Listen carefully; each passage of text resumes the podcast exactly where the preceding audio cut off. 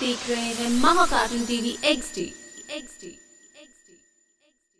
hello बच्चों, आज मैं आपको एक और नई कहानी सुनाऊँगी, जिसका नाम है जादुई पतीला।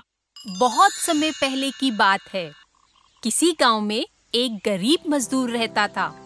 मजदूर एक जमींदार के यहाँ खेती का काम करता था, जिसका उसे बहुत कम मेहनताना मिलता था।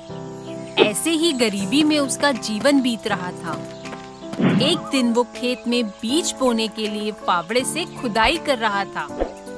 तभी उसे फावड़े के किसी धातु से टकराने की आवाज़ सुनाई दी। ये आवाज़ कैसी है? उसने ज़मीन की तरफ़ देखा तो उसे पीतल का टुकड़ा ज़मीन में गड़ा दिखाई दिया। लगता है पीतल की कोई कीमती चीज़ है। वो पीतल के टुकड़े के आसपास ज़ोर ज़ोर से फावड़ा मारने लगा। बहुत देर तक उस छोटे से टुकड़े के आसपास खुदाई करने पर भी उसे उस टुकड़े का अंत नहीं मिला। वो जितनी ज़्यादा खुदाई करता जा रहा था, वो टुकड़ा उतना ही बड़ा होता जा रहा था। अंत में जब उसने ज़मीन का एक बहुत बड़ा हिस्सा खोद डाला, तब उसे उस टुकड़े का अंत मिला। ये कोई कीमती चीज़ नहीं, बल्कि खाना बनाने का एक बहुत बड़ा पतीला था। जिसमें एक साथ सौ लोगों का खाना बनाया जा सकता था। मजदूर ने ये देखा तो वो बहुत निराश हुआ। मैंने इस बड़े से पतीले के लिए इतनी मेहनत की मैं तो अकेला रहता हूँ। इतना सारा खाना मैं किसके लिए बनाऊँगा? ऐसा कहकर उसने अपना फावड़ा पतीले में फेंका और थोड़ी दूर पेड़ की छाया में जाकर बैठ गया। हे भगवान कहाँ मैं किसी कीमती चीज़ की उम्मीद कर रहा था? और कहाँ मुझे ये बेकार सा बर्तन मिला, जिसने मुझे इतना थका दिया। अब मैं कुछ देर आराम कर लेता हूँ। और वो वहीं पेड़ के नीचे सो गया। कुछ देर बाद जब वो जागा तो अपना फावड़ा लेने के लिए वो उस पतीले के पास गया। लेकिन जैसे ही उसने पतीले के अंदर देखा, वो हैरान रह गया। पतीले के अंदर एक नहीं, कई सारे फावड़े थे। उसने आसपास देखा तो उसे कोई दिखाई नहीं दिया। यहाँ तो कोई नहीं है। तो ये इतने सारे फावड़े कहाँ से आए? मैंने तो इसमें बस एक ही फावड़ा डाला था। तभी उसे एक तरकीब सूझी। उसने सारे फावड़े पतीले में से गिनकर निकाले। ये निन्यानवे और ये हुए सौ। और फिर उनमें से एक फावड़ा उठाया और उस पतीले में डाल दिया। फावड़ा डालते ही वो एक से सौ हो गए। ये देखते ही मजदूर समझ गया कि ये एक जादुई पतीला है। जिसमें कुछ भी डाला जाए तो वो सौ गुना हो जाता है। अरे वाह ये तो जादुई पतीला है। इससे तो मैं अमीर हो जाऊँगा। ये सोचकर वो उस पतीले को अपने घर ले आया। अब वो रोज उस जादुई पतीले में एक फावड़ा डालता और उसके सौ हो जाने पर उसे बाज़ार में बेच आता। कुछ दिनों बाद उसने जमींदार के यहाँ काम करना भी बंद कर दिया। एक दिन जमींदार को उस पतीले के बारे में पता चला तो वो उस मजदूर के घर गया। मजदूर मुझे मेरा जादुई पतीला वापस दो। लेकिन ये जादुई पतीला तो मुझे मिला है। ये पतीला तो तुम्हें मेरे खेत में खुदाई करते वक्त मिला था इसलिए ये मेरा हुआ। ऐसा कहकर उसने मजदूर को धक्का देकर गिरा दिया और वो पतीला ले लिया।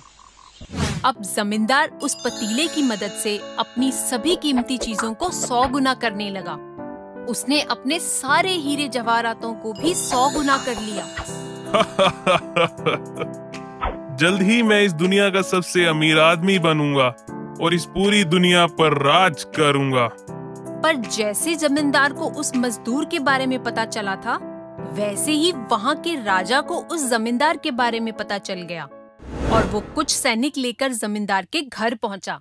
जमींदार ये जादुई पतीला मेरे राज्य की ज़मीन से निकला है और इस राज्य की हर वस्तु पर मेरा अधिकार है। इसीलिए ये पतीला भी मेरा हुआ। ऐसा कहकर उसने जमींदार को धक्का देकर गिरा दिया और पतीला लेकर अपने महल लौट आया। राजा मजदूर और जमींदार से भी ज़्यादा लालची था।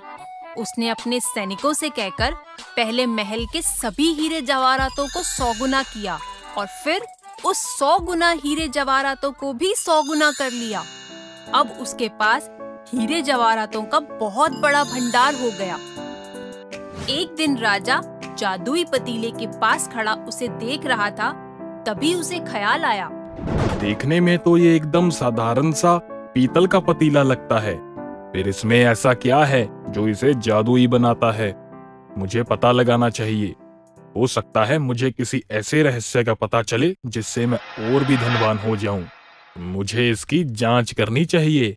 ये सोचकर उसका चेहरा चमकने लगा और वो उस पतीले में कूद गया। वो पतीले में हाथ मारकर और उंगलियों से कुरेदकर उसकी जाँच करने लगा। पर उस पतीले में ऐसा कुछ भी खास नहीं दिखा। अंदर से तो ये एकदम साधारण सा पतीला लगता है। तभी अचानक उस पतीले में से एक के बाद एक राजा के हमशकल राजा निकलने लगे। राजा ये देखकर बहुत हैरान हुआ। तभी उसे याद आया। ये मैंने क्या कर दिया?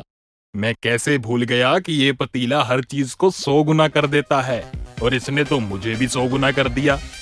जब पतीले में जगह कम पड़ने लगी तो सभी राजा उस पतीले से निकलकर बाहर खड़े हो गए।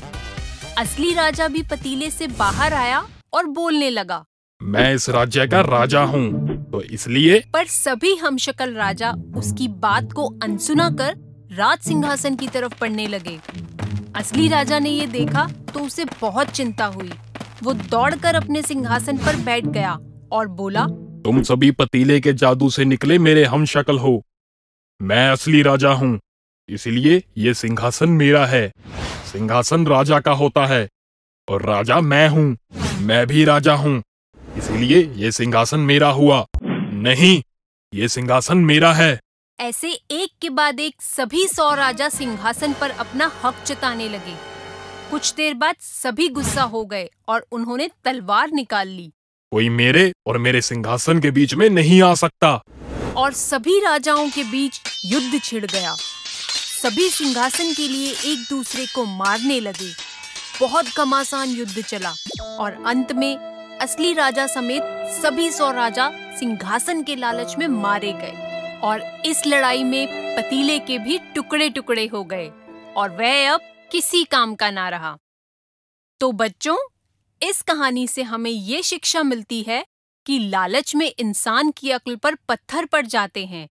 लालच में आकर ही राजा जादुई पतीले में कूद गया और लालच की वजह से ही सौ हमशकल राजाओं ने एक दूसरे को मार डाला। इसलिए हमें हमेशा लालच से दूर रहना चाहिए। दोस्तों, अगर आपको ये वीडियो पसंद आया हो तो इसे लाइक करें, चैनल सब्सक्राइब करें और हमारे कार्टून शोज़ सबसे पहले देखने के लिए बेल आइकन दबाना ना भूलें।